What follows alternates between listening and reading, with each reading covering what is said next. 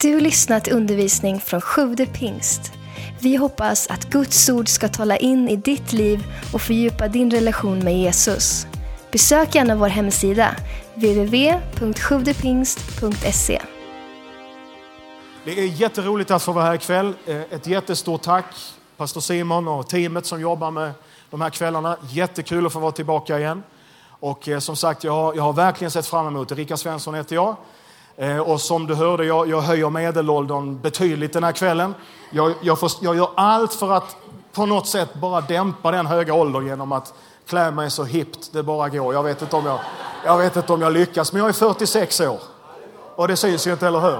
Nej, absolut inte. Come on. Eh, 46 år, jag är gift med Helene sedan allt för många år, höll jag på att säga. Men vi, nej då, vi gifte oss 93 och har hållit ihop sedan dess.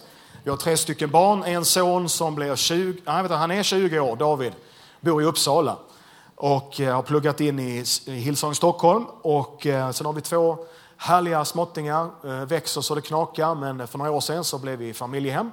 Så vi har en tjej som heter Vilma som är sex år nu och en liten grabb som heter John som är fyra år.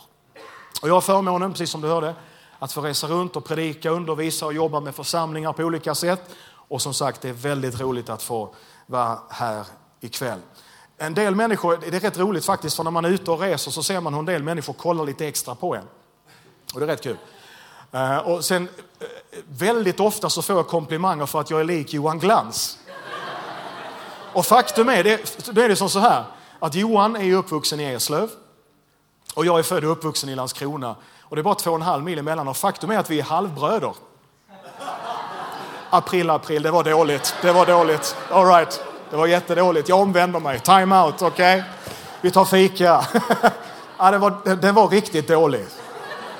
Fy vad dålig den var. Men, men faktum är att jag är lik Johan Glans. Det är kul när man liksom reser någonstans och folk tittar lite extra. Ibland har jag varit frestad att gå fram och hallå, ja. Så. Men, men eh, jag, jag, det, det jag brukar klämma till med när man är ute och fikar sånt är om folk frågar så här liksom, ska du, ska du ha någonting till kaffet? Jajamensan, kaffe eller kaka på en torsdag. Det är, liksom, det är så nära jag kommer. Va? Okej, skämt åsido. Under andra världskriget så bestämmer sig engelsmännen för att utbilda fler folk som arbetar med någonting som kallas för Morse codes. Alltså. Ja. Det blir inte bättre illustrationer och så. Du vet vad jag menar, Morse codes sänder signaler, kryptade meddelanden. Man bestämmer sig för att eh, hålla till i ett hotell med sin utbildning.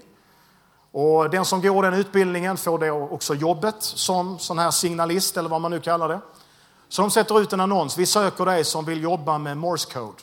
Kom till det här hotellet och eventuellt blir du anställd av oss. Mängder av folk kommer, samlas i hotellobbyn. Och så säger man som så här, de här officerarna kommer in och ger instruktioner för hur de här intervjuerna ska gå till, anställningsintervjuerna. Och så säger man att under tiden nu som vi tar upp en och en åt gången och intervjuar så kan ni sitta här i hotellobbyn, drick lite te, bara liksom vänta på att du blir uppkallad på intervju. Tiden går, tiden går, man sitter där, pratar med varandra. Ett och tre så kommer en av de här officerarna ner till det här gänget som sitter i hotellobbyn och säger ni kan gå hem. Det är klart. Vi har anställt en person. Var på alla de andra givetvis säger men vänta nu, vi har ju inte ens blivit intervjuade. Det här är ju inte rätt. Hur har det här gått till? Och då säger den här officeren, under tiden som ni har suttit här i hotellobbyn så har vi sänt ut en morse code-signal i högtalarsystemet. Och den signalen har sagt att om du hör det här meddelandet, lämna hotellobbyn, gå upp till det här rummet och om du gör det och är först in så kommer du att få jobbet. En av er hörde det meddelandet, han fick jobbet, ni kan alla andra gå hem. En sån här kväll så tror jag, med tanke på vad vi läste ifrån Joel, den helige ande sänder ut en morse code den här kvällen. Just nu medan vi sitter här så sänder himlen en signal på en frekvens som är lite annorlunda än det sorlet vi har omkring oss. Himlen sänder en signal ikväll Och faktum är att Gud inte är selektiv på det sättet, utan han, han vill få med så många som möjligt. Men ikväll går det en morse code-signal i den här samlingen. Den kommer ifrån himlen, den kommer ifrån Guds hjärta, kommer ifrån den helige Ande. Och det du och jag kan göra ikväll, det är att lyssna efter den signalen. Att ställa in vårt sinne för att höra det Gud säger. När jag har förberett mig för den här kvällen och jag har checkat av det med, med Simon och han gjorde tummen upp. Det är bäst att fråga bossen. Psalm 110. Det här har kommit till mig gång på gång inför den här kvällen. Jag känner att jag ska predika om detta, försöka säga någonting om detta ikväll. Förhoppningsvis på ett sätt så att det ger respons, en resonansbotten i ditt hjärta. Psalm 110, det kommer upp på skärmen här, vers 3. Villigt kommer ditt folk när du samlar din här. I helig skrud kommer din unga skara inför dig som daggen kommer ur morgonrådnadens sköte. Villigt kommer ditt folk när du samlar din här. I helig skrud kommer din unga skara inför dig som dagen kommer ur morgonrådnadens sköte. I det som är sammanhanget, alltså där den här versen står i hela salmen, så handlar den om, skulle man kunna säga, att Gud håller dom över världen. Gud går till rätta med världen. Och Gud liksom bestämmer sig för att dra en linje någonstans för vad människan liksom får göra och han bestämmer sig för att hålla dom. Och så ser vi i den här texten två kategorier av folk. Den här psalm 110 talar om två kategorier av folk. Det är hedna folken, det vill säga de som inte tror på Jesus. Som inte har Gud som sin Herre, utan som följer sina egna begär, som följer sina egna gudar, andra gudar, som Bibeln säger, som lever i den här världen och älskar den mer än Gud. Men så ser vi också ett annat folk i den här texten. Och det är Guds folk. Guds folk. Gud har ett folk. Genom hela Bibeln så läser vi om att Gud har ett folk. Och i den tiden vi lever i nu så är församlingen bild på det folket, alltså eklesia, de som Gud har tagit ut ur den här världen, som han har frälst, som han har gjort någonting med. Och så säger Gud, de här är mitt folk, de tillhör mig. Genom hela Bibeln så ser vi att kallelsen, att Gud kallar, kommer åter och åter igen. Vi ser att Gud kallar människor rent så att säga geografiskt. Guds kallelse är geografisk. Han kallar sitt folk ut ur Egypten och in i löfteslandet. Kallelsen är rent geografiskt. De lämnar någonting bakom sig och går in i det förlovade landet. Landet som Bibeln säger flyter av mjölk och honung. Guds kallelse är geografisk. Men Guds kallelse är också när det handlar om vår livsstil. Gud kallar människor ut ur ett syndigt liv in i ett heligt liv. Ett heligt liv som är avskilt för Gud. Men Guds kallelse också har att göra med det sociala. Han säger till Abraham i första Moseboken 12 att lämna din släkt och din faders hus och gå ut ur det här landet och in i det landet som jag ska visa dig. Så här ser vi att Guds kallelse har att göra med att liksom människor bryter upp ifrån sociala mönster. Därför att Guds kallelse kommer till dem. Och så beger man sig vidare. Men vi ser också att Guds kallelse rör ledarskap. Gud kallar människor i Bibeln till, om vi säger så, upphöjda inflytelserika positioner. Josef är en av dem. Som stiger i graderna i Egyptens land till att han blir den näst förnämsta i landet och råder över allt som har att göra med, med businessen i landet. Och han får en oerhört inflytelserik roll därför att Gud kallar honom till en sån position. Gud kallar till mänskligt sett omöjliga uppdrag. Mose bygger en ark, eller vad säger Noa bygger en ark. Det ska regna här, fast det har inte gjort på ett tag. Men bygg en ark. Och det tar väldigt tid att bygga den arken. Ett svårt uppdrag. långsiktigt uppdrag. Gud kallar Gideon att, att ha ihjäl fienden med, med lerkrukor i handen istället för vapen. Gud kallar Josua att gå runt Jerikos murar i sex dagar och på den sjunde så går man ett varv till och höjer upp ett rop och blåser i trumpeterna och Jerikos murar faller. Men rent mänskligt sett, hur intar du en stad med befästa murar genom att bara gå runt den? Det är ett omöjligt uppdrag, men Gud kallar Josua till ett omöjligt uppdrag. Precis som han vill kalla dig och mig att göra saker för hans rike som mänskligt sett är omöjligt. Men du vet, det som är omöjligt för människor är möjligt för Gud. Därför att det handlar inte om att du och jag ska få äran för det, utan det handlar om att Guds namn ska bli ärat upphöjt.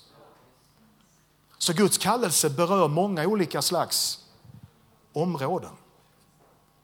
Och när Gud kallar en människa så har hon ett val. Du och jag vi kan inte vara neutrala inför det som har med Gud att göra. En del kanske tror det, men det finns liksom ingen gråzon. Utan när Gud kallar en människa, när Gud söker en människa, så finns det bara två alternativ. Antingen svarar man ja på kallelsen, eller så svarar man nej. Det går inte att liksom leva livet nej. Utan Jesus säger det är bara ja eller nej på den kallelsen.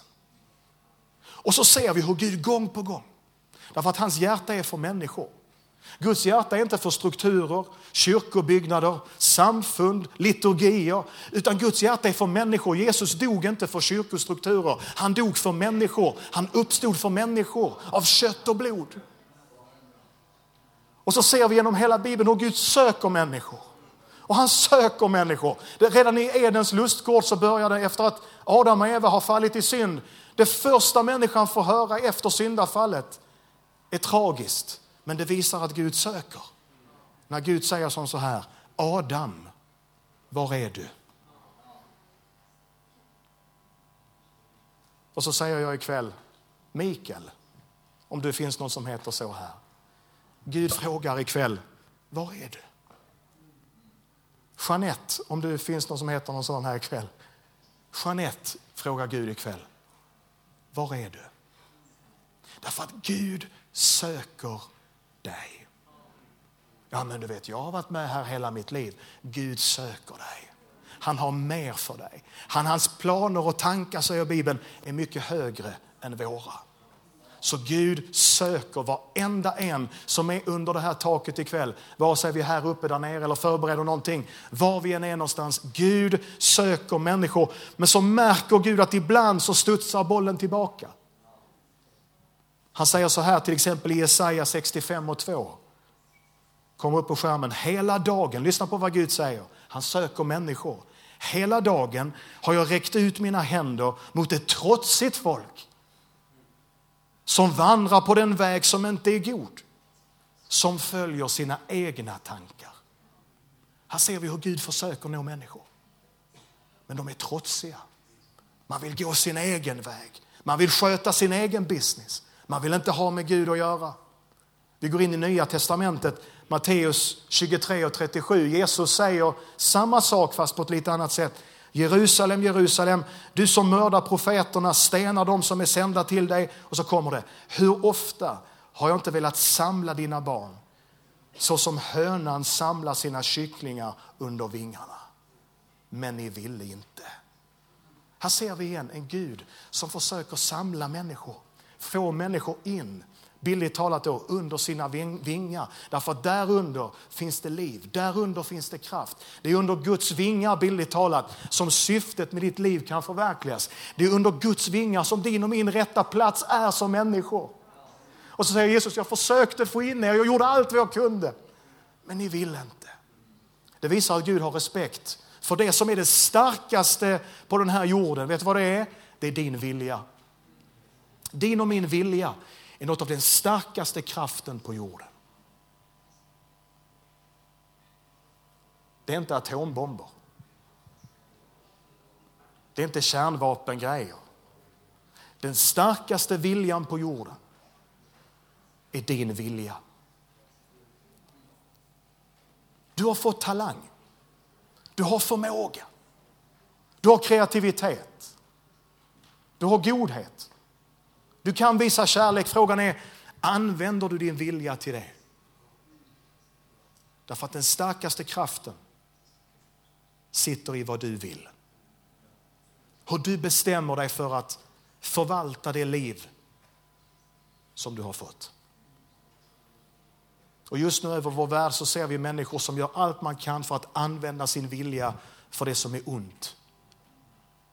Grymma saker utspelar sig över vår värld. Bara för några veckor sedan så klockan åtta på morgonen eller någonstans därefter var det förra veckan när jag satt på tåget och så plingar det till i telefonen och så kommer då bomberna som smäller i, i Belgien. Människor som använder viljan för någonting ont. Likaväl som man läser de här fantastiska historierna om någon som har gjort något gott för någon. Liksom. Och du och jag, vi har ett val. Hur vill du använda det livet som du har fått? Psalm 110 talar om en kallelse till en ung generation. Villigt kommer ditt folk. Villigt kommer din unga skara. Och när man läser om den här generationen så är den inte trotsig, utan den är villig. När Gud kallar så ser man en ung generation som kommer villigt när man hör att Gud kallar. Och som jag sa, det går ut en kallelse här ikväll, en morse code. Du, du, du, du, Från den helige Ande. Gud kallar dig, Gud söker dig, Gud vill ditt liv. Och den unga generationen i psalm 110, den är villig att följa Gud. Att följa Jesus, att tro på hans ord, att tillbe honom, att ge det bästa till honom sitter inte i en känsla. Ja, nu känner jag för att tillbe, så då gör jag det. Ja, men nu känner jag inte för att läsa Bibeln, så då gör jag inte det. Ja, men nu känner jag för att gå på reclaim. Ja, men nu känner jag inte för att göra det. Nej, den unga generationen i psalm 110 bygger inte sitt commitment till Gud på känslan, den bygger sitt commitment på ett beslut. Det kristna livet handlar om att ta rätta beslut varje dag. Det är inget som går på automatik. Jag har varit med några år nu, så lyssna på den gamla farbrorn här framme nu. Nej, men jag vet hur det är. Du vet, när, när den här liksom autopiloten slår in, då är risken inte att du behåller kursen utan att du sakta glider neråt. Utan varje dag så behöver jag komma inför Jesus. Varje dag behöver jag äta av den här boken. Jesus säger att människan ska inte leva bara av bröd, utan av varje ord som utgår ur Guds mun. Vet du vad? En ung generation i Sverige idag, vi behöver vi behöver ta rejäla bitar av den här boken i Jesu namn. behöver leva av den här boken behöver stå på den här boken, behöver tro på den här boken. Min fru hon säger till mig, du ser så arg ut när du predikar. Ja, Men det är jag inte, säger men jag. jag försöker. du behöver tro på den här boken. Äh? Ja, men det är sant, vet du. Förlåt om jag lägger honom på golvet, men du vet, vi, vi ska stå på det här ordet. Va? För himmel och jord kan förgå, säger Jesus, och kommer förgås. Men mina ord ska aldrig förgå. Och det Gud har sagt, det gäller i Jesu namn. Det håller. Så att följa Jesus, att tro på hans ord, att lovprisa honom, att söka honom i bön, att plugga in i en lokal församling, att vara med och bära det som har med Guds hus att göra, bygger inte på en känsla, utan den unga generationen i psalm 110 säger, jag beslutar mig. Jag vill det här. Jag och mitt hus, vi vill tjäna Herren. I have decided to follow Jesus. Och aldrig mer tillbaka gå. Här ska du få några bibelord som talar om att vi verkligen vill. Psalm 2 och 7. Jag vill förkunna Herrens beslut. Psalm 7 och 18. Jag vill tacka Herren. Psalm 9 och 3. Jag vill glädja mig. Psalm 13 och 6. Jag vill sjunga till honom till Herren. Psalm 27 och 6. Jag vill spela till Herren. Psalm 32. Jag vill upphöja dig, Herre. Ingenting med känslor här. Det här är inte säsongsbetonat utan det här är en viljehandling som jag bestämmer mig för. Jag vill bekänna min synd. Jag vill alltid prisa Herren. Dina stadgar vill jag hålla. Psalm 119, vers 32. Jag vill löpa dina buds väg. Psalm 134. Jag, jag vill hålla fast vid dina befallningar. Psalm 119, vers 146. Jag vill ta vara på dina vittnesbörd. Jag vill, jag vill, jag vill. Du vet inte alltid i vårt liv och du kanske har kommit hit ikväll och dina omständigheter bara står med stora megafoner just nu och bara säger haha, var har du din Gud någonstans? Haha, och du tror på Matteus 7 och 7, be och du ska få. Se, du har inte upplevt någonting än. Vet du vad? Då kan du få med den helige Andes hjälp ta ett beslut till ikväll. Jag vill fortsätta att lita på att Gud tar hand om mig. Även om inte jag har sett det än, manifesterat i det fysiska. Även om omständigheterna omkring mig liksom predikar tvärt emot, så väljer jag ikväll att tacka Herren för att han är god. Jag väljer att ikväll säga Gud, må din vilja ske. Jag väljer att ikväll upphöja Herrens namn. Jag vill, jag vill, jag vill. Därför att den starka, något av den starkaste kraften på den här jorden sitter i din vilja. Villigt kommer ditt folk. Jag vet hur det är med, med Vilma och John där hemma. John är inne i en sån period nu, trots perioden. Oh. Kom John. Kom nu. Kommer du inte nu så händer ingenting. Han är så fruktansvärt trotsig. Och du vet, ibland vet du som förälder inte hur du ska ta dig till. Va? Trotsighet bara. Bestämmer sig för att göra tvärt emot. Och jag tänker, om jag då ibland känner frustration över en liten unge. Vad ska inte Gud känna för miljoner av kristna som... Gud säger kom här nu, följ mig ja, men jag har något bättre för dig. Mm, det tror jag inte. Mm. Jag är sur på han och den sa det och jag känner inte och jag tycker inte. Ja, jag tänker bara, hur klarar Gud När vi står där trotsigt, va? Liksom, bara för att vi är inne i någon slags andlig trotsålder. Vet du vad, vi kan bestämma oss ikväll för att lägga av det och bara säga att ikväll tar jag ett nytt fräscht beslut. Jag ska inte vara ett trotsigt barn till Gud. Jag vill vara enligt psalm 110 tillhöra en generation som kommer villigt när jag hör den helige Ande. Så när han ber mig göra någonting, då är jag där. Oavsett om det syns eller om det är bakom kulisserna. Om han säger jag ska starta en hemgrupp, då gör jag det. Om han säger liksom var med och, och, och tjäna där, ja men då gör jag det. Ge mer av din tid till det här. Ja, men då gör jag det. Därför att jag vill inte vara en trotsig generation. Jag vill vara en villig generation som säger yes sir, at your service. Villigt kommer din unga skara inför dig. Så vad vill du satsa på? Vad står ditt hjärta efter?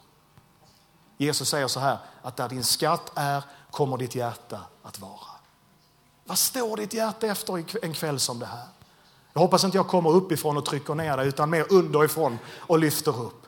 Min vän, vad står ditt hjärta efter?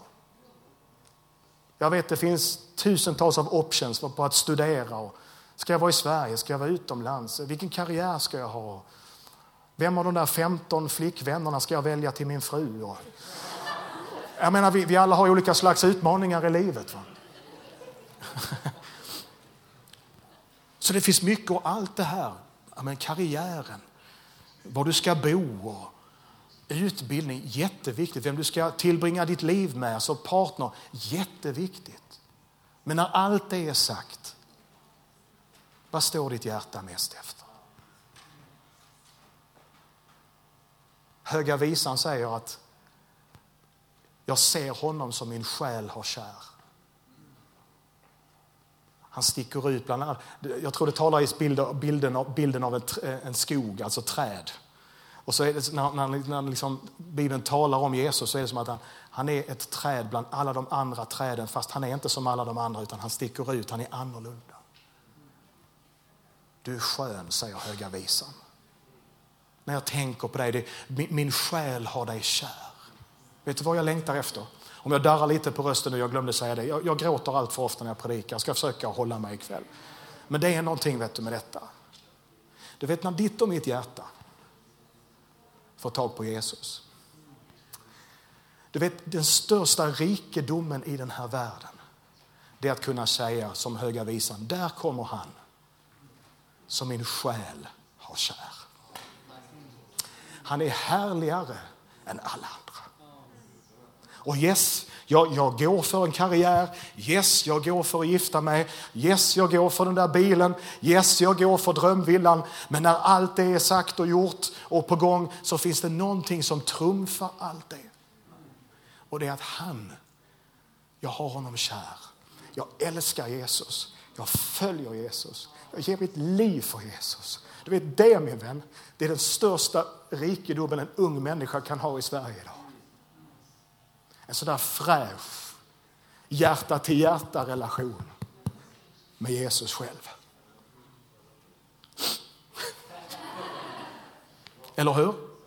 Jag tror det av hela mitt hjärta. Så hur vill du leva ditt liv? Vad vill du satsa på? När jag var liten så fick jag sånt här bokmärke av mina föräldrar där det stod Livet är Guds gåva till dig. Och vad du gör med det är din gåva tillbaks till honom. Psalm 110 talar inte bara om attityden, alltså att en generation kommer villigt, utan det andra vi läser i den här texten är ganska intressant. Det står i helig skrud. Står det va? Eller helig dräkt. Helig skrud. Hur i all världen, vad, vad betyder det? Ja, men alltså på något sätt så ser man att när Gud samlar sitt folk i den här tiden så, så, så sticker de ut från alla andra därför att de bär på någonting, de är klädda på något sätt som gör att de sticker ut. En annan klädsel. Och det är en bild på någonting.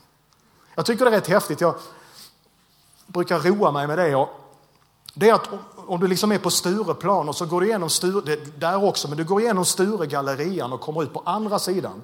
Det är det som att gå in i en annan värld ibland en annan Stockholmsvärld. Där är de här bratsen, alltså du bara inser att nu är jag på en plats där jag inte hör hemma. Torr skåning vet du, från Leråkern bara kommer in. Du, du bara korsar Sturegallerian, kommer ut på andra sidan och det är på något sätt bara som du inser. Nu är vi liksom i top notch-delen. Va? Det syns på brillorna, det syns på kläderna, det syns på hela stilen att nu är du där. Va? Är det någon som har gjort den upptäckten? Jag vill inte tala ner det, jag bara konstaterar att så är det. Tycker det är fascinerande. Därför att det syns på kläderna. Vi sänder signaler på olika sätt och ett sätt att göra det på det är hur vi klär oss. Jag slog upp vad skrud betyder. Skrud, eller skrud. Skrud är en praktfull och dyrbar utrustning för att skyla och smycka vid festliga tillfällen.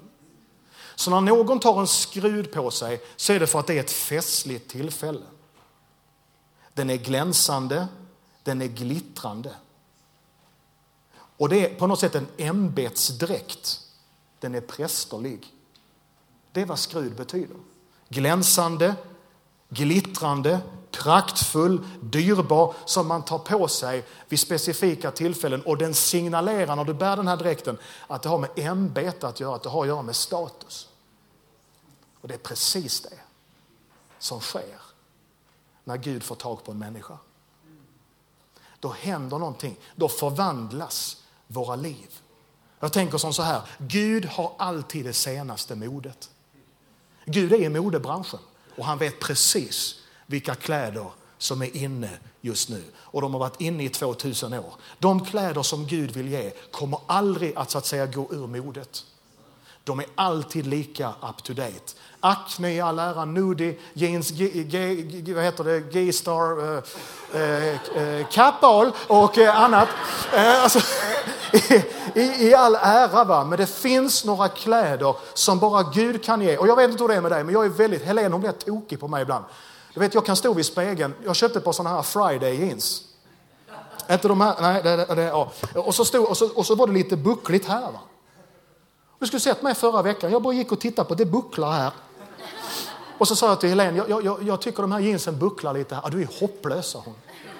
Och Och så finner jag mig själv stå vid spegeln två minuter senare. Det bucklar här. Jättefina, jättebra Friday jeans, men de bucklar här. Du vet, du vet hur det är om du har ett par kläder, ett par byxor och en tröja som bra märke spelar ingen roll om inte det känns bra. Det är någonting du bara går och retar dig på. Och Helena har sagt till mig, jag följer inte med dig fler gånger och handlar kläder för du, direkt när du har handlat dem så slår du in i sån här beslutsångest. Va? Gjorde jag rätt? Det känns nog fel. Nej, jag vet inte riktigt. Ska jag byta? Ska jag lämna tillbaka kvittot? Och Helena säger bara, stå inte ut med dig. Handla själv. För det finns inget som är så frustrerande ibland som opassande kläder. Men Gud har kläder. Det är en annan slags kläder. När den förlorade sonen kommer tillbaka så får han nya kläder. Den bästa dräkten åker på. Ring på fingret. För han, säger pappan som var förlorad, är nu återfunnen. Ikväll ska vi be för dig om du vill. Att du ska få uppleva att du kan få ta av de där kläderna som strular. Syndens kläder, vet du, som det är bara unket. Va? Det bara luktar illa. Kanske är häftigt för stunden, men efter doften, du vet hur det är som när du gått på thai-restaurang, det är gott där. Och sen när du går ut därifrån så bara tar du doften med dig. Det finns väl inget mer, uh, bara luktar thai. Två tjejer som åkte tåget igår, den ena sa till den andra, du luktar thai. Och jag tänkte, ja precis så är det.